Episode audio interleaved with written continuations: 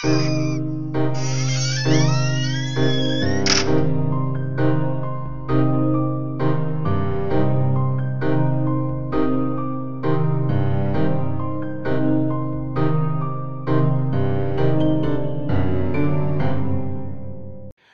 all you gore fiends and horror hounds. This is Brett from Dimension Z, joined as I am every week by Greg of the Dead. I cannot do that for the entire intro.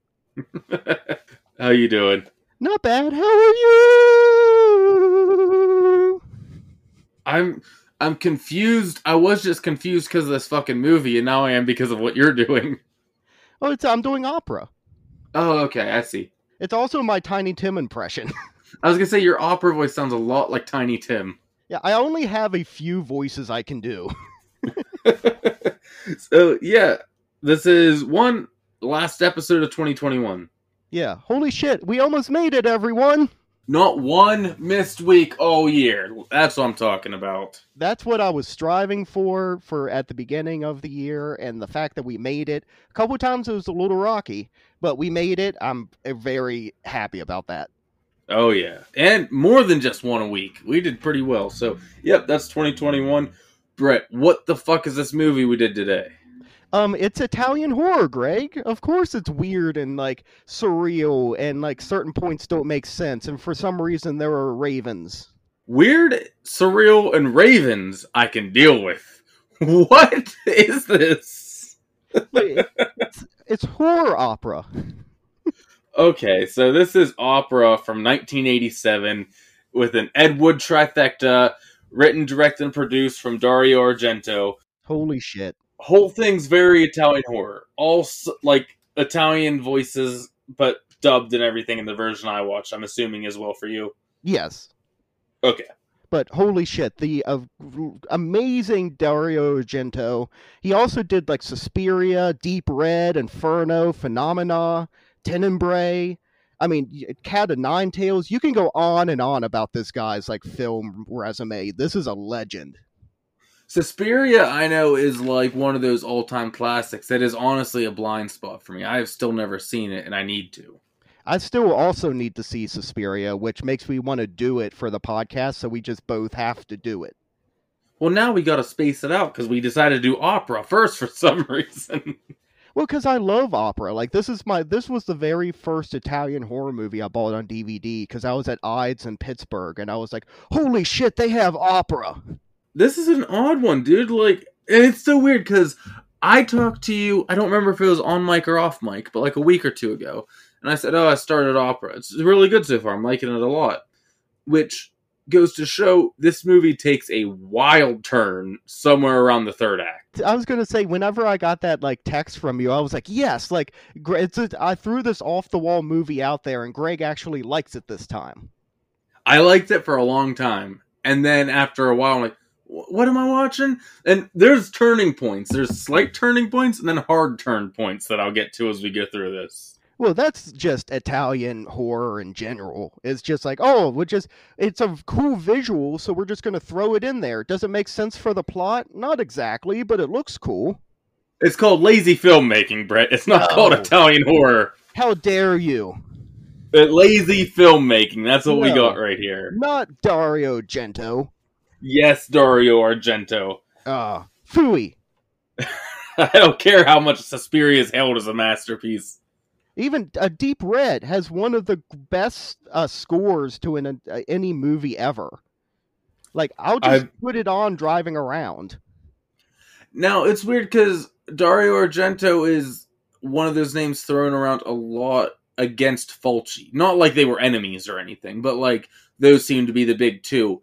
I think out of the two, I lean more Fulci out out of the camp. I mean, granted, this is the only Argento I think I've seen. Uh, that's hard because you want to talk about schlock.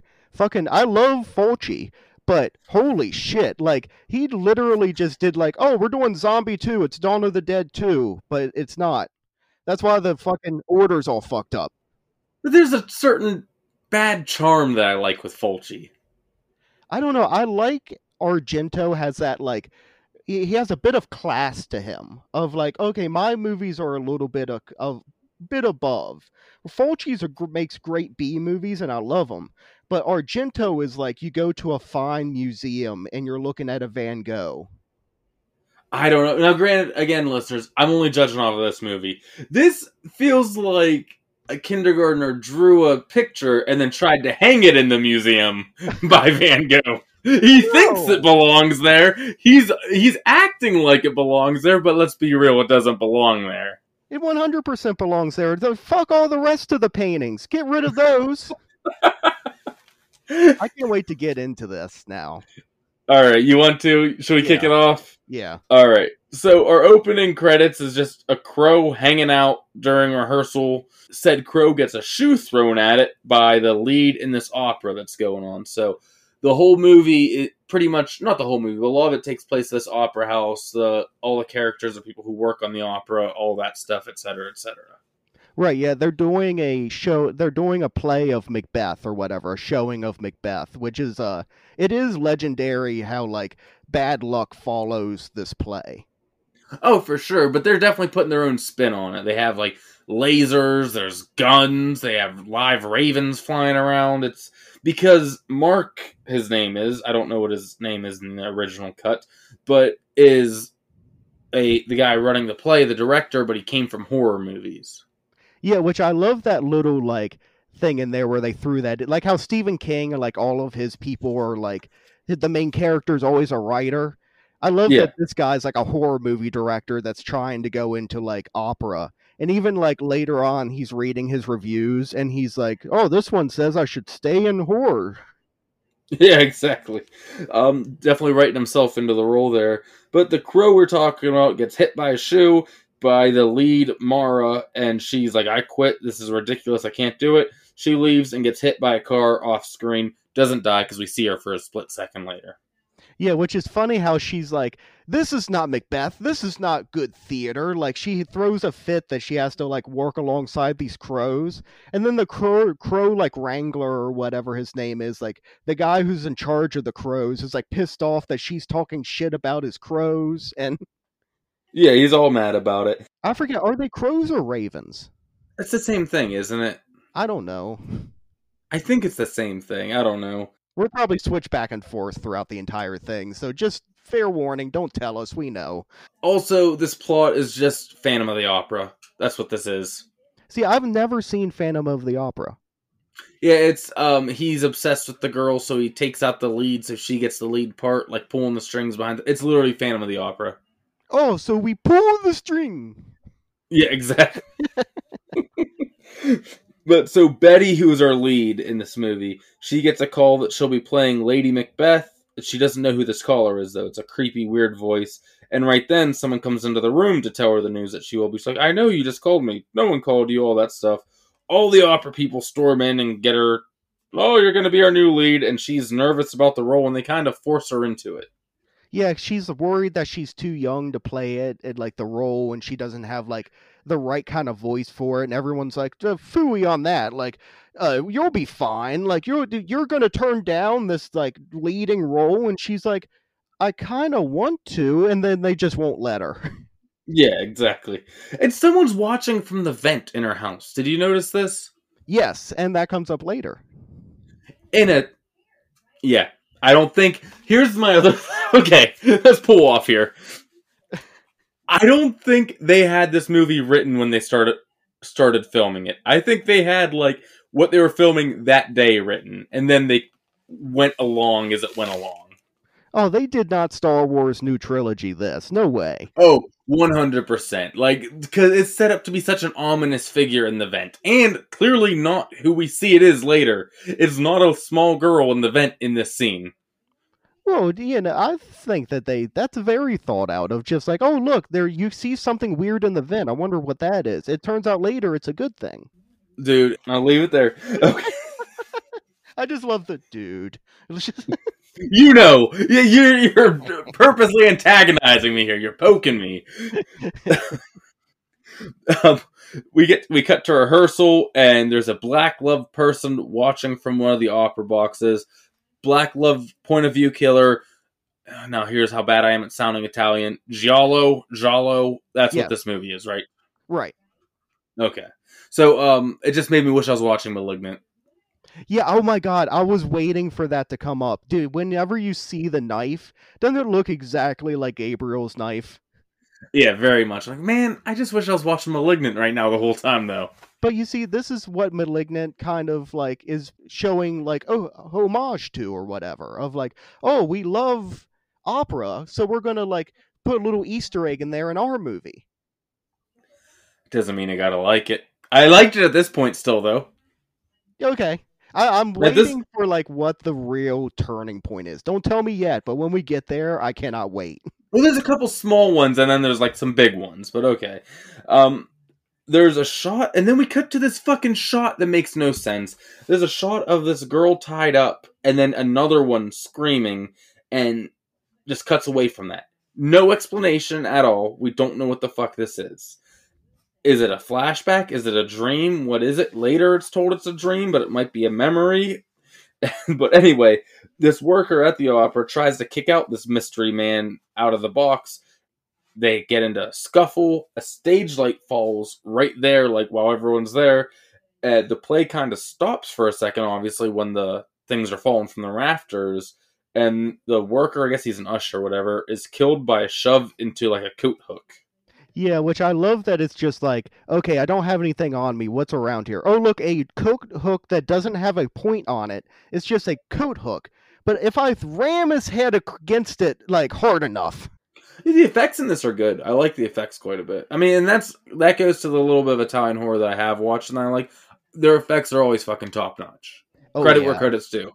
and they have that fucking amazing, amazing techno red blood. Oh, it's great, isn't it? My favorite blood of any horror movie is either 70s techno blood or then the Italians took it. Yes. The play pauses, it resumes, no one notices the murder, but they're like, eh, just keep going. But the play finishes and they get this big ovation. Everyone loved it. She's the new sensation. Yeah, and I love that it cuts to like the um old lead that got hit by the car where she's watching it and she's pissed off and like breaks a glass against her television and the guy that she's with is like a little dramatic, don't you think? Calm down. Yeah, exactly. That's the Mara, right? Yeah. Okay, that's what I thought. After that, she's in her dressing room and she gets a knock, and it's her first fan. His name's Alan. Gives her a rose, and she gets an autograph. And he's also a cop, but a cop can't be a fan. He's not investigating anything or anything like that. And here's the other thing: Who's Alan, Brett? He's an inspector. Let's jump ahead. Who's Alan? The murderer. So they set up right here the most likely suspicious weird man is the killer. But they also immediately kind of say that he's a cop, which This doesn't mean anything. Well, it's going to lead a lot of people to go, "Oh, okay, it you know, it's probably not him. Let's look somewhere else." I don't know. Okay, I'll I'll let that one that one slide. Okay, the sta- stage manager, who I'm guessing is her boyfriend, by all accounts. I don't know. He also stops by.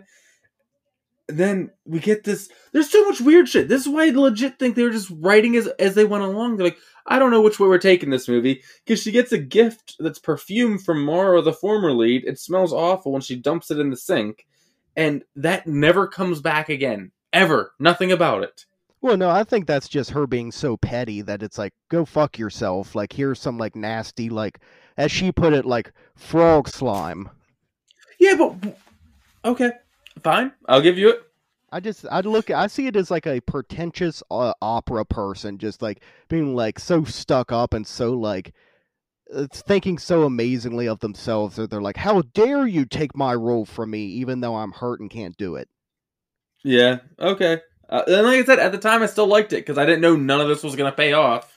but that weird, like, abandoned part of what I'm assuming is the opera house is shown again, and there's a woman in bed, and he's like walking up to her. I think he has a knife, right? We still don't see him, Right. and screams and wakes up, and then the camera cuts away, and that's never to be seen again. I don't know why it's there. It's there. I got to talk about the movie. It's in the movie. Well, they, because they got to make this movie, Greg. They got to pad it out for some time, you know. No, they didn't. hours. The was fucking long. They didn't need to pad anything. It's only two hours. It's not that bad. Jeez, this could have been a 40 minute movie. Oh yeah, well, this is definitely a movie that is could have uh, been edited down, I think, and could definitely been in a good hour and a half. Yeah. we get a point of view shot of our killer. He's breaking glass and he gets Be- Betty's costume out and he starts cutting it up for no reason. But the crows escape and he kills a bunch of them with a knife. Well, I think it's him just being like, I don't know, because he's obsessed with her, but then also like torturing her at the same time. Like, I don't know how much he's like into Macbeth and just being like, okay, I'm gonna kind of play along with that and just fuck things up randomly. Maybe, maybe he goes around to all the operas. He's the actual curse of Macbeth. Exactly. And the killing of the crows is very important for later. Yeah, that that's good and bad. Okay. Betty and her boyfriend are in bed at his place that's just like a giant mansion or a museum that his uncle owns or something like that. Uh, he leaves to get some tea and he comes back and Betty is gagged and tied to a pole in this museum place. My favorite thing is the needles taped under her eyes. And he explains it so if you blink, you're going to blind yourself, so you have to watch. Yeah, it's a piece of scotch tape with just a bunch of needles pointed up, put like on the bottom of her eyes. Which, when I first said about wanting to do this movie, I sent you a picture of that, and you, I was, you, I think I got back, oh fuck no, or something like that. I don't like weird eye shit, but I won't lie. It didn't really. I'm like, oh, okay. With what they do with it, I thought it was going to go a lot worse. I don't think they had the uh, effects budget to do what I think, what I thought we were going to see. well, I don't know, we get some pretty great effects later as well. Yeah, and I, I'm not gonna lie. I feel like if you blinked hard enough, it'd be a little bit of a pinch, but then they just come off. Yeah, definitely. Of just like, oh, like maybe make yourself start crying somehow, and like the tears were like make the tape fall off. Yeah, just move your face around a lot. Get that tape not sealed on there. It's just scotch tape. Yeah, he's like, hey, stop that. No, no, I did not plan for this. I don't have any more tape. you know how hard it is to tear tape in these black gloves? You know I was working on like a really awesome torture method for weeks now, and you just ruined it. I don't even want to do this anymore. I'm taking my driving gloves off. I'm done being a killer. You ruined it for me. Yeah, fuck you. But yeah, you have to watch everything. Her boyfriend comes back in and he's stabbed through the bottom of the mouth, awesome effect, and then stabbed repeatedly while he's on the ground while some thrash metal songs playing in the background. Oh yeah, I love any time like a murder's going on. It cuts from like opera and like classical music to just like thrash metal of just screaming and like guitar licks and shit and Yeah, it's, it's I I couldn't find who it was. I'm like, who is this? This is legit good though. But anyway, after the murder, he cuts her rope and frees her, and she, as you would expect, runs away. Goes to a phone booth and reports the murder. Doesn't identify herself, and then one of her coworkers, Mark, the horror director, happens to be driving past and picks her up. yeah, I don't get the not telling them who she is thing. No, and they play with that later. I was like, I'm afraid to tell them the truth. Why? Yeah, like you're now if like if it gets found out that you're like sneaking sneaking around and you've been at like several murder scenes, it's going to be way worse for you. And you were a victim. You're tied up with like show them your eyes. Look, yeah, I had needles scotch taped to my face. Yeah, exactly. You're still in danger. The killer's out there. Reasons. But she doesn't tell Mark what happened really either. They go back to her place and she tells him about it there. And she says the murders were just like this dream she used to have. Is she psychic? Like what for this is my joking aside. What's the deal with the whole dreams thing? That I don't know. I just chalk it up to some Italian thing I don't understand. Fair. I'll take it. I, that's that's exactly just what I say. It's just like, oh, that must be an Italian thing in their movies. I don't know. I thought Mark was the killer here, though, because he just happened to be driving past, and then he tells her there's someone in the street watching you with binoculars, but when she looks, the watcher is gone. I'm like, oh, Mark's the killer. Yeah, it does do a pretty good job of like keeping you on your toes for a lot of the movie. Of like, who can this be? Well, do you know why you can't figure it out? Because the guy isn't a character who exists anywhere else in the movie. Yeah, he kind of shows up at the beginning. And well, if you think about it, any of those like crime shows or anything, it's always like some the person who did it showed up in like the first 10 minutes as a very insignificant character. that you don't even really recognize is there. I guess so. It's something, but yeah, I I wish he would have been in it a little more to at least keep him on the suspect radar a little, you know? Yeah, I agree. Of just like kind of keep it in your mind of like, oh yeah, that's a character. Not when you see his face again and it's like, who's that? And I realize how hypocritical I'm being because I love the first Friday the 13th, and it's just someone we didn't see for any of the movie. Yeah, but that's it matters how you kind of want to do the movie. Like Friday the 13th is an anomaly of like ha- that that actually works. Yeah. But the watcher's gone, like I said. Mark leaves, and she finds the needle tape in her pocket, gets a phone call, no one's there, and then I had flashbacks to last episode. Eh, Who's there? Oh my god, we better run around for like more than half the movie trying to trace a call in our 1974 like technology. Like, oh my god, the phone rang again. Uh, we did get two, like, of these phone call movies twice in a row. I'm like, oh, here we go. And then she goes, Why did I sing that role? I shouldn't have. Come on. Be a fucking grown adult here. The killer's not chasing you because you took the role. You're being hunted by a madman. Priorities here, Betty. Well, yeah, I think it's a little bit why because she took the role and like who she is. Yeah, but the only reason she got the roles because the killer basically set it up for her. So I don't think that was it. If anything, she should hire hire him, being like, "You're my new manager. You make things happen." Yeah, that wouldn't be bad. Like you can put tape on my eyes here and there, whatever you get off on, but keep getting me good roles.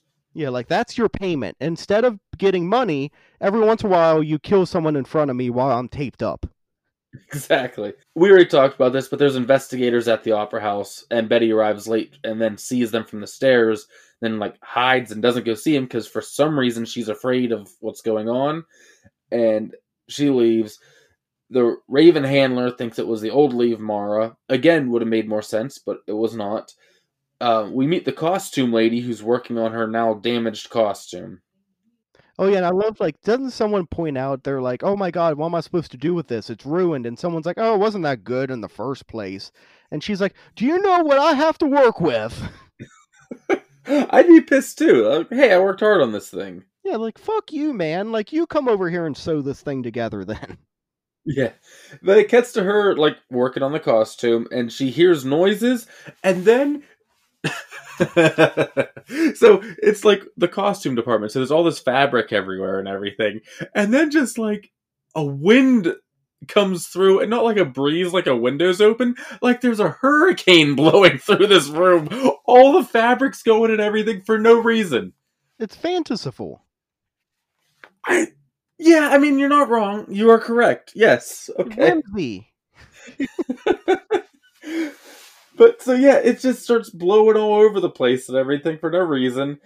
But whatever. She finds a bracelet on the costume and she shows Betty, Look, I found a bracelet. I don't know what it is. She can't figure out what it says. She goes, I have a magnifying glass. And the movie spends way too long looking for this magnifying glass. I feel like it's 10 minutes. Yeah, it, it kind of, to bring up Friday the Thirteenth again. It reminds me when Alice is making like tea or coffee or whatever, and it shows Yeah. in real time her boiling water, getting out the grounds, getting out the sugar, like putting everything Exactly. away again.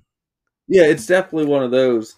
And we get this weird brain camera shot. Like, I guess it's showing her head, like, pulsing or throbbing, if you will.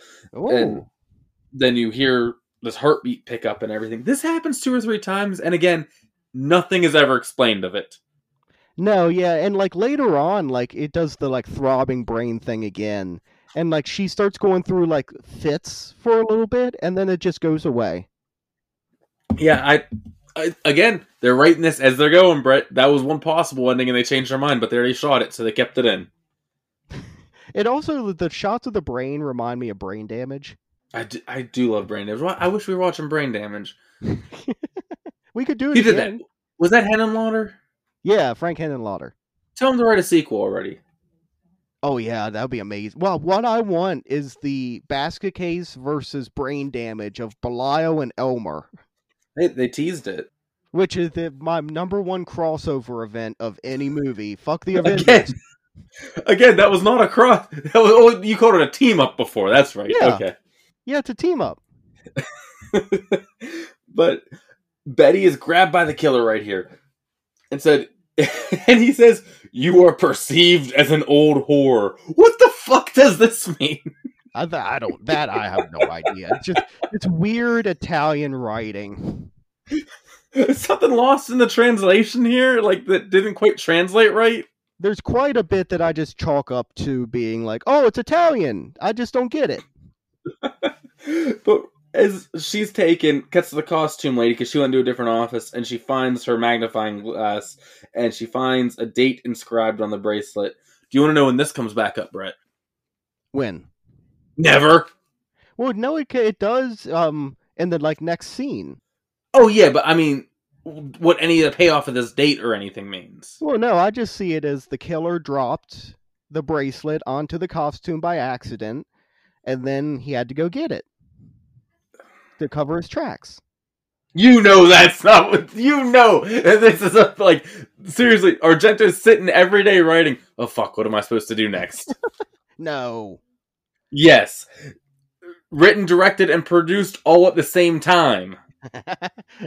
this is one of those movies like how um Halloween 2, the like original like 1981 is um he like John Carpenter wrote it in like 12 hours over like a 12 pack of beer. Exactly. That's what was going on here. Then we cut back to Betty, and again she's tied up and gagged and eye needled. That's what I'll call it in the in a costume box, like a glass box where you display the costume. Yeah, which you know what this reminded me of is like the local Comic Con where they had like the celebrity booths, but they literally just stuck the celebrity inside of like a plexiglass box. No, not the cons that we've talked about that we had a great time, but I, will leave it nameless. There was a con that was in our area that with their solution to COVID was they put the celebrities in a box. Which is so fucking funny. You see the pictures of it. Like, okay. I love they're all doing like the Kirk and Spock from like Star Trek 2 where they like have their hands against the glass and they're like trying to touch them touch each other. but but yeah, that's neither here nor there because no one else gets why this is funny, but that's fucking hilarious. That is what it looks like. Especially this last time watching it, they come around the corner and they show her inside the box. I'm like, I just expect there to be a sign beside her going fifty dollars for a selfie. no, it does look like that one hundred percent. And so, but uh, the costume lady comes back in right as this is all going on, and we get the iron fight. And you know what this reminded me of? What? Halloween Kills. That lady who brought the fucking iron to fight Michael Myers. This is proof that it works. This is her like in the in the late eighties. Yeah. And she knocks him out. She gets him with the iron, knocks him out, and she unmasks him. It's not shown to us though. She recognizes him is about to tell Betty who it is, and right then he reaches up, strangles her, and then she's stabbed and killed. But that's not all. No, because at this point, like the killer's taken back the bracelet, but the bracelet falls into her mouth and down her throat. I thought he like shoved it in there though. It looks like he shoves it through her down her throat and then cuts it out of her. Well, it's like it falls in her mouth. He like sticks a knife, the knife in her mouth, and like stabs around for a minute, and then oh, he's trying to fish it out. I'm guessing so. And then like cuts her from like m- like mid breastbone to like her throat. It seems. Yeah, reaches in. He's like, I want my bracelet for reasons. Yeah, it's my special bracelet that's super faded. And he goes up to Betty and goes, I can take you whenever I want, and then cuts her free again. We're shown him somewhere again looks like this weird scene we keep being shown uh, in the dark part of the opera house. Again it's phantom of the opera rinsing off his bracelet. Right. Uh, betty meets with a detective and he right away notices the rope marks on her arm. He's actually a very competent police officer. Well done. Oh yeah for once that he it's not like oh well there's no bumbling music behind him or anything he actually like sees evidence and does something about it this guy would check the attic. Yes. Uh, she tells him everything she knows, and she goes into her apartment. And one here, I'll set it up, and then I'll say my point. She puts eye drops in, and oh, then yeah. the de- detective tells her, "My assistant Daniele Suave will be over." She puts her eye drops in, and it basically blinds her for 20 minutes. Why would you put these in? Yeah, th- she's like, "Oh, I just put eye drops in. I can't really see anything." Yeah, exactly. Like, you know, her vision becomes blurry for way too long. It's like maybe they're expired. And it cuts to like POV shots, like her POV here, and it looks like she's looking through a honeycomb. Yeah, there's never been a like a time that I put eye drops in, and like, and uh, for a second, like your vision's blurry, and then you blink a few times and you can see. Yeah. But uh, the detective's assistant does show up here. She's like, "Yeah, go ahead, have a look around." And he goes, "Oh, do you want to relax?" And she, this dialogue here is so fucking the room levels of dialogue. She goes, "Yes, do you want to relax?" "Yes, I have a very good method for relaxing." And then she sits on her bed and puts on this calming, relaxing tape. Yeah, and it literally starts with like, "You are now calm." yes, it says a little bit and then starts playing music. Her friend Mira comes over, who she asked to come see her earlier on the phone. Her friend tells her that D- Daniele Soave was in the hallway. Betty's like, no, he's in here. So one of them is the wrong Daniele Soave. Yeah, which is actually, I honestly think is a pretty good setup of like, holy shit, like, which one is the right one? Which one's the killer? It has to be one of them. And then they're like, we have no idea. Like, how do you even go about this? 100%. This is good because you don't know who you can trust.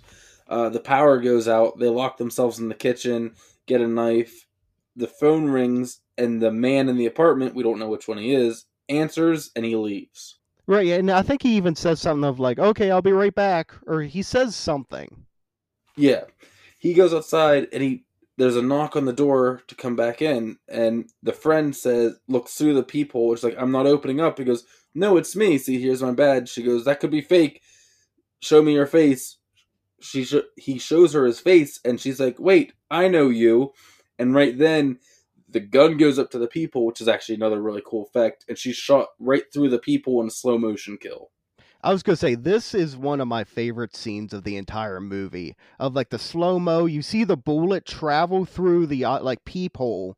It goes through her head, and then Betty's sitting on the floor like down the hall with with a phone beside her. The bullet hits the phone. The phone explodes. Like it's this really cool slow mo scene. Oh, it's awesome. He starts pounding on the door. He's telling Betty to let him in, and this is really smart because she runs to the window and she doesn't jump because of how fucking far down it is, but she throws a pillow out and then ties some sheets together and throws them out the window so it looks like she left through the window. Right. Which it would have been way too high, so it wouldn't have been possible. Well, I love also love that she rewinds her relaxing tape again and puts it at like full volume. So just like out of nowhere, it's you are now relaxed, and then it goes into like hardcore, like loud opera music hardcore opera sounds awesome. It yeah, it would almost remind me of like what King Diamond is, maybe. Yeah, exactly. Or Ghost. She finds the real Daniele Soave stabbed and dead, and she knows it's the real one because she checks his ID. And then the killer's in the house. She grabs Soave's gun, shoots and misses, and then she turns the volume up, like you said. That's her next tactic to right. to throw him off. And then this fucking kid pops out of the vent, like and pushes the door. The day. Yeah, I get she saves the day, but how? She, I mean, in what way does this make sense? But okay, she pops out of the vent like Betty, come with me, and Betty crawls into the vent after her. Well, and then there's a line of dialogue that explains all of it, where the little girl's like, "Whenever my parents get in fights and my dad starts beating my mom, I crawl into the vents." I get that, but like, you know, typically when you're making a movie, you would have established this kid. Maybe not that she's in the vent, but you have at least let us know this kid exists or something so it doesn't seem so out of left field. That'd be like me writing the line, and then aliens came down and shot the man with no mention of aliens before. They set it up earlier when you saw the weird thing in the vent. That's the little girl. Yeah, but they didn't set up that there was a little kid or anything. Oh, do you need everything spelled out for you? Come on. That that one do. This is one of my pretty big turns right here. I'm like, oh, what the fuck? When this little kid pops out of the vent, like, Betty, come with me. But I, it took me back to like, could you imagine if like you were like ten years old or whatever, and like you got to crawl around all the vents in like this building? That would actually be fun. I don't know. I'd be kind of pissed if this kid didn't just save my life if I was bad. She's like, I watch you all the time. I love when you sing. I'm like, what the fuck? Yeah, it's like okay, but Betty seems to like have a lot of sex with her boyfriend and runs around braless all the time. So like you're just peeping in on these people. Yeah, exactly. It's kind of an invasion of privacy, but whatever. Um, they get out in this in the kid's room and then they hide like under the vent where you couldn't see because the killer is also crawling around the vent but passes them by. Yeah, which is a another like kind of I enjoy the scene of like it's like oh shit like you got to be quiet and like yeah, this is really good tension building here. Like this, it's not all bad. Like I said, I was liking this movie a lot. This really well done, like tension building scene. Yeah. Then the girl's mom's like, "Who the hell is this?" Like about Betty, and she kicks her out. And her and the kid are yelling at each other as Betty leaves. She tells them to call the police. They don't. And the mom's like, "You're the worst," and the girl's like, "You're the worst. You're always naked." Yeah. And then then you hear like a slap sound effect. It's like, okay, Jesus Christ. Betty gets back to the opera house. Mark is there, and he says that he's made a change to the show that will identify the killer if he's in attendance tomorrow.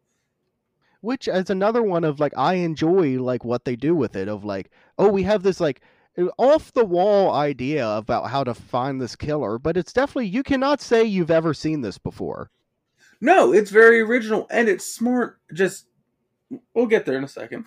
She sleeps in her dressing room and has some weird dream about the killer, and then she wakes up. Was that a dream or a memory? And then we cut to the opera the next day. She's performing what? You doing her accent. we get to the opera the next day and Betty's performing and they're like, right now. And they smash the crow cage through the back of the set, like swinging on a chain above the stage with the crow handler, like the crow wrangler, in there with it. It lowers down and he opens the door. Here's the thing, actually really smart because they do have a line earlier about like like these ravens or crows are vindictive and they'll remember a face and people who've wronged them. Remember the killer earlier killed a bunch of the crows. Right. So they're thinking the crows will find the killer. Actually, really smart. And crows do have really good memories. Uh, my one job I used to work with, there was these crows that would come around all the time. And this one part of it, like this one building, the guys would throw like their bread crusts outside for the crows. And the crows would come back every day at their lunchtime for their bread crusts and everything. Or, or don't they also like steal like shiny things or like bring it to people they like Yeah. and whatnot? They they'd bring things in exchange. It was weird. Yeah. Like they'd bring like little rocks, drop it off, and I guess that was their payment for their bread crust. It's like a like a medieval like a role playing game where it's just like, oh, thank you for the bread. Here's some tokens. like Exactly. But so the Wrangler opens the doors, and then again, this could have been chopped down. Not the crows like call and look at each other for like five minutes, and then one flies around the room, scaring everyone for another ten minutes, and then they finally find the guy. Well, I also love like it's not the director of the play, the horror movie guy, but there's like the um kind of fat bald guy that's like kind of running the play or something like that. And as soon as the crows and the cage come crashing through the window, it cuts to him. And he just puts his hand in his head and starts rubbing his head like this fucking opera is fucking cursed. Like Here's the thing. Great plan. Why did you need to smash through your set in dramatic fashion, like your Captain Jack Sparrow swinging in, come down and open up the cage? Why didn't you just let the crows out? yeah, true. Well, it, for movie. you get what I'm saying, though. Oh yeah, I Like, get what you mean 100%. Yes. like, they probably caused thousands of dollars worth of damages, everything to their own set, but Now all of a sudden the chain breaks, the cage goes into the crowd, crushes a few people. exactly, this could have gone so wrong. The poor celebrity that's stuck inside the box doesn't know what to do. They're trying to make 20 bucks for a picture. um, but yeah, so they do find the guy and they peck his eyes out, like they Yeah. tear one right out of his head. He starts shooting, kills one of the random people, like in a sheet, like that's a an extra in the play who's still there for some reason during all this madness. And the guy gets away, but you see the crow eat the eye, and it's metal as hell. Yeah, which I, this is another one while I'm watching this. I'm like, "Oh, here comes another eye thing," and I'm just thinking of you. Oh, you got real. I'm very particular about the eye thing. Some things I think are awesome. Other ones though, Fulci will get me. Eli Roth will get me. Not all of them. Oh yeah, well the one I always go back to is from Zombie 2 when it's the zombie shoving her eye like into the piece of wood and then breaking it off. I I still say I think I probably said it on mic before, but it's uh Hostel, the blowtorch to the eye. That was the one that like first started that for me. Uh uh I don't like eye shit. I remember that because it was on like HBO or like one of those paid like movie channels where it was unrated, and I was like way too young to be watching it, and I was like, holy shit, like that's scene stuck with me forever. Oh, me too for sure. But Betty's in her dressing room. Mark comes in. They're all happy. They they got him. They don't have him yet though. But the now one-eyed killer breaks in and knocks out Mark and takes Betty uh, to like another room in the opera house somewhere and says, "You're just like your mother." Ties her to a chair blind and blindfolds her and goes, "I don't want you to look." As he starts soaking the room in gasoline, and I love. He goes, "Do you know what this is?" Gasoline. Yeah, I assume the liquid you're dousing the room in was gasoline, but thank you for clarifying. Yeah, even though she's blindfolded, gas smells. So you're immediately going to be like, "Oh yeah, everything's drenched in gas." So here here's where it is. So the motive is this guy, I guess, the short simple version, had a thing for his mom, didn't work out, so now he likes her daughter. Right. Never mind the fact that he looks the same age as Betty. Yeah, or it could be a kind of thing of like Stacy's mom's got it going on. I don't want anything to do with the daughter. I mean, maybe, but they don't play it that way. No. But so that's the whole motivation for this whole movie, right there. I guess. I think. Yeah, basically, like your mom used to get me hard, and then I had to kill her. I think is what happened, and now you get me hard. Is the entire movie. Yeah, exactly. He gives her the gun and she wants her to shoot him. Remember, she's blindfolded, so he's guiding her to like shoot him in the head, like where he's standing and everything. She shoots him, and right when she shoots him, he drops and he has a match. So the room goes up in flame. She smartly shoots the rope instead of fiddling with it. I thought she would do that, like mess with it the whole time. She, but she's locked in this room that's burning, and she gets the key with the music stand again smartly uses fabric to pick up the key. Like Betty's pretty smart, honestly, well, yeah. with all this shit. I got to give her credit. That's what I was about to say. Like she's actually like one to figure out like and kind of save herself. She doesn't just wait there for like Mr. Heroic Man to come in and like save the day. She's like, "Well, I'm tied up to this chair, but I have a gun. I can shoot the rope out." Okay, now I, I remember he had a key. Now let me grab the music stand. Yeah, exactly. Like she isn't just like, oh my, help. It's like, yeah, no, she actually like has her shit kind of together sometimes. yeah, and then she even shoots the lock on the door, which should have worked, but it didn't. But anyway, someone still comes to save her. But like she was making all the right moves here. I mean, yeah, if she hadn't have like gotten herself free from the chair, she would have probably been dead. Yeah. But Mark comes in, saves her, gets her out everything's gonna be happy ever after. Um, the killer is dead. Mark and her are gonna go live in this in the mountains on. I don't know if it's a movie set or if they're just living in the woods. I'm not sure. Then now they transition to they're in the sound of music. Dude, I think it was. I think it's the same mountains. Because whenever she's like running around the hills and whatnot, that's all I thought of was like, oh yeah, this is fucking that lady running around in her like dress to the sound of music. Where are the Nazis? 100%. Like it really did.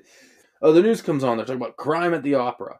And Santini, who I guess was his name, I think. Why did I think it was Adam? I don't know. But is still alive, and the corpse, and this is days later, uh, probably weeks by the fact that they're at this random mountain house. They're like, the corpse was a mannequin, police have discovered from their tests. Okay, let's parse that statement for a second. Yeah, well, it's like, do you remember a few years ago when like it was all over the news of those like two hunters were like, we caught Bigfoot, we have them in this cooler, and it was literally like a gorilla suit stuffed with like deer guts that they froze in a block of ice. Yeah. It's like that same logic. But worse, because it's a mannequin.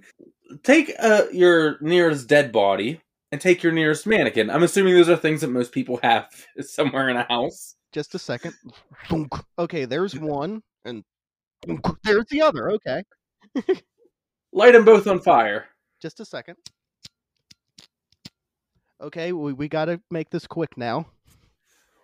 What's gonna be the difference? Like a mannequin will literally burn or melt. If it's plastic, if it's wood, it will just burn. A body will smolder and decompose and rot. You know what I mean? Like, or if it's hot enough, which it might have been, you know, but it'll turn to.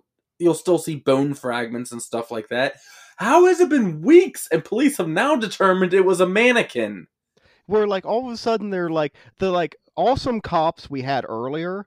It, their shift is over. Now we're going back to like it's literally like a soundtrack of like wacky music following the next shift. As they find out it wasn't him.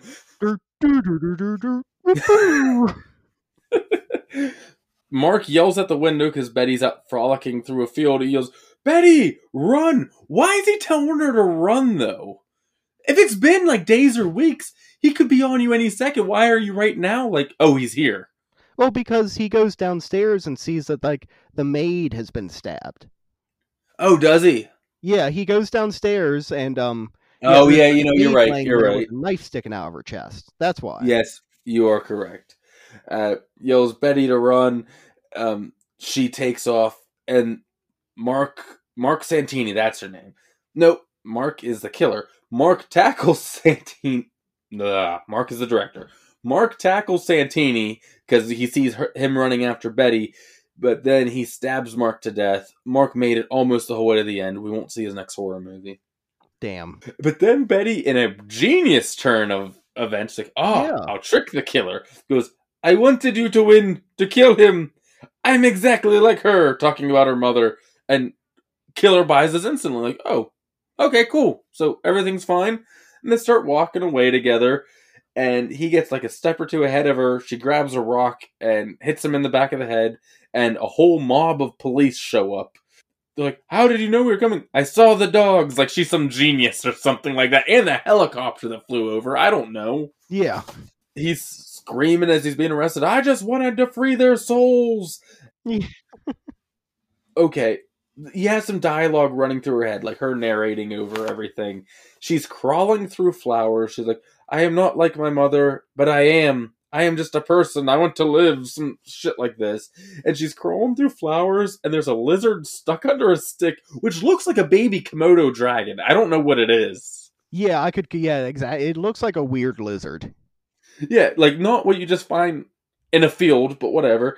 And she saves it from the stick that was stuck on it, and then credits. Yeah, which yeah, the weird lizard thing I never really got, but yeah, then it's just over. Yeah, and that's our night at the opera. Yes, see, we had a classy, classy episode this week, Greg. That's how we're ending the year in class. Yes, we're ending this year in class with the opera. Okay. What a movie. Now, this was a first time watch for you, right? If you couldn't tell, yes. Yes, it was. So, thoughts, Greg? Look, it starts really strong. It really does. It has a great, and I know I said it jokingly, but I legit think not to the level I was playing it up to be, but I do think there was a lot of they didn't know where they were going with this, and were kind of adding some stuff or changing their minds as they went along in this. Yeah, I don't know actually like 100% if you're right or not, but you could be. Oh no, I'm not saying for sure, but I'm at least that's the way this movie seems. Right.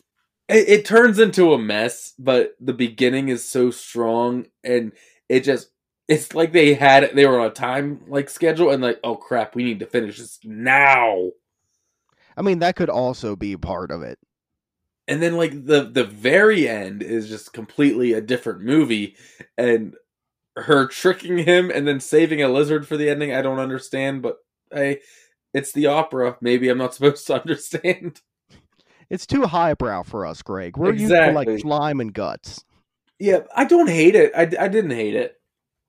I don't love it either. I don't know if I like it. It's somewhere in there. Okay. I mean, it's probably a like, not a high like. Right. I liked it enough. Will I watch it again is a question that I don't have an answer to. I think so. This is a movie that you'll think about for like off and on it's going to pop in your head and you're going to be like fuck it i'm just going to watch it again and then you're still going to be sitting there being like what like, that doesn't sound comforting. Like it's not gonna help. see but i still love this movie so much Oh, there's some really good shit in it too. Like I, I liked enough of it. What about you? What's your thoughts on it?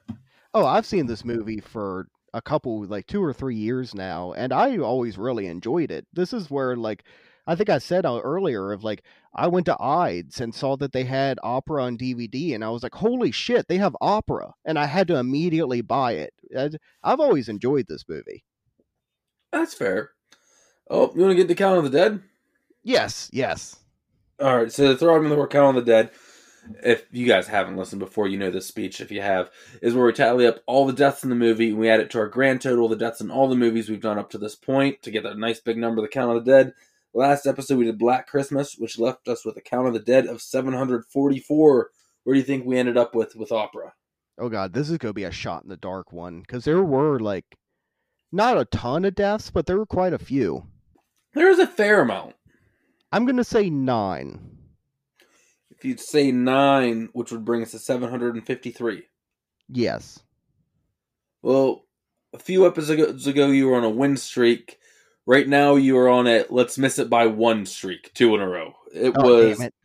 eight kills, which left us with a count of the dead of 752. See, I did that thing I do of like I think of a number, then I add one. Gotta stop doing that, Brett.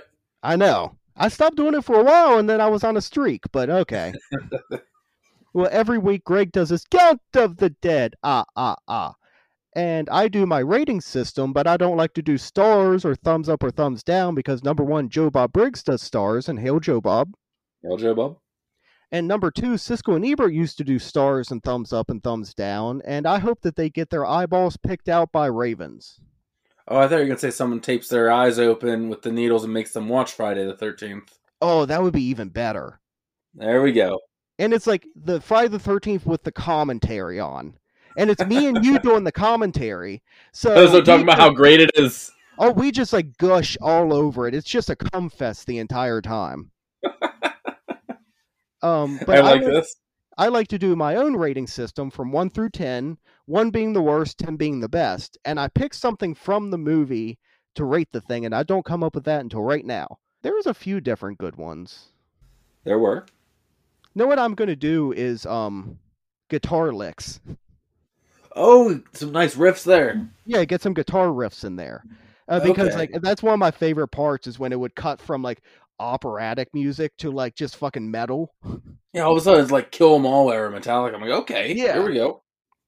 So uh number one guitar riff is gonna be like it's like you just got your very first guitar. It's like one of those first act guitars, and you have no Okay. idea what you're doing, and you're just literally like just like strumming, and you're like, "Oh, this is awesome!" And your parents are in the next room being like, "Kill, kill me."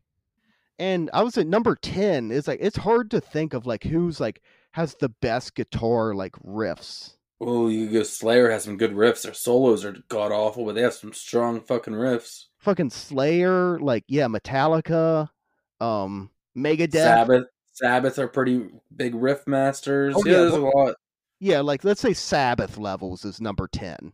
Okay, I'm going to put this movie as 8 guitar riffs out of 10. I I've always enjoyed it. I love all the little giallo like Italian things in it. They have to have the black gloves. I like the look of the knife. That's also leads into Malignant some.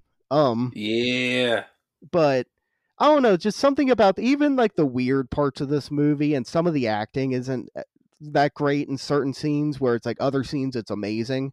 But this is definitely one that I watch at least once or twice a year. okay.